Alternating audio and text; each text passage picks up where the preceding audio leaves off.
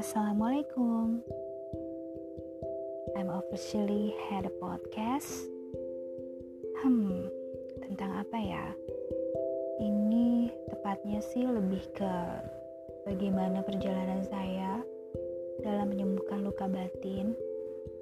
Karena sekarang saya udah yatim piatu, nggak punya siapa-siapa lagi. Benar-benar nyesek pokoknya dan mudah-mudahan dengan merekam di podcast saya bisa menyembuhkan luka batin ini dan siapa tahu teman-teman yang punya pengalaman sama kita bisa saling ngasih kekuatan satu sama lain bahwa kita gak sendiri.